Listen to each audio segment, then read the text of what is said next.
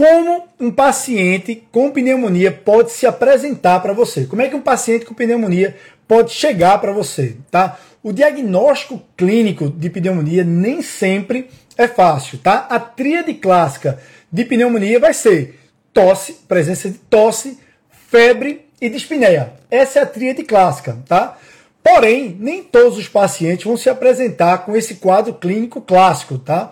Principalmente os pacientes mais idosos que, e aqueles idosos com alguma síndrome demencial, com comprometimento cognitivo, os idosos mais frágeis podem se apresentar de forma atípica. Tá? Então, podem se apresentar com pneumonia sem febre, pode se apresentar sem tosse, sem sinais e sintomas do trato respiratório, pode ser apenas um rebaixamento do nível de consciência, uma confusão mental, um delírio, pode ser a manifestação clínica inicial de uma pneumonia. Tá? É importante atentar para isso. Eventualmente, os pacientes inicialmente podem se apresentar apenas com sintomas do trato gastrointestinal, como a náuseas, vômitos, hiporexia, né? redução do apetite, principalmente nos idosos, pode ser o único ou o primeiro sinal, sintoma de pneumonia. É importante a gente estar tá atento a isso, tá? Eventualmente, o paciente pode se apresentar com dor torácica, né? Então vai entrar ali na emergência com dor torácica e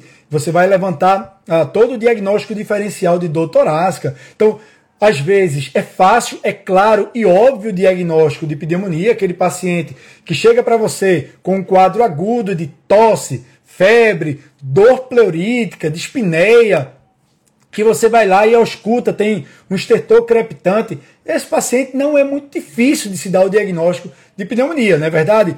Porém, nem sempre as coisas vão ser assim preto no branco. Às vezes a gente se depara, com frequência a gente se depara ali com aquela situação nebulosa, aquela zona cinzenta, principalmente naquele paciente que tem outras comorbidades cardiopulmonares, aquele paciente, olha, aquele idoso que chega para você já é um cardiopata, já tem um DPOC, tem uma insuficiência cardíaca e chega para você com rebaixamento no nível de consciência, mais sonolento e com piora da dispneia, muitas vezes sem febre, sem aumento de, de, de, de secreção traqueal, você fica ali na dúvida, será que isso é pneumonia? Será que isso aí é descompensação da insuficiência cardíaca? É, enfim, gera muitas dúvidas, então nem sempre o diagnóstico de pneumonia, a apresentação clínica de pneumonia vai ser muito clara, vai ser muito óbvia. Mas é importante a gente estar com faro aguçado para pensar nessa possibilidade de pneumonia. Até porque se você não pensa nessa possibilidade, você não vai atrás do diagnóstico, você acaba atrasando o início do tratamento, que pode repercutir num prognóstico pior. Tá? Então é importante estar atento às apresentações atípicas de pneumonia. Mas a tríade clássica, como eu falei, é febre, tosse e dispneia, tá?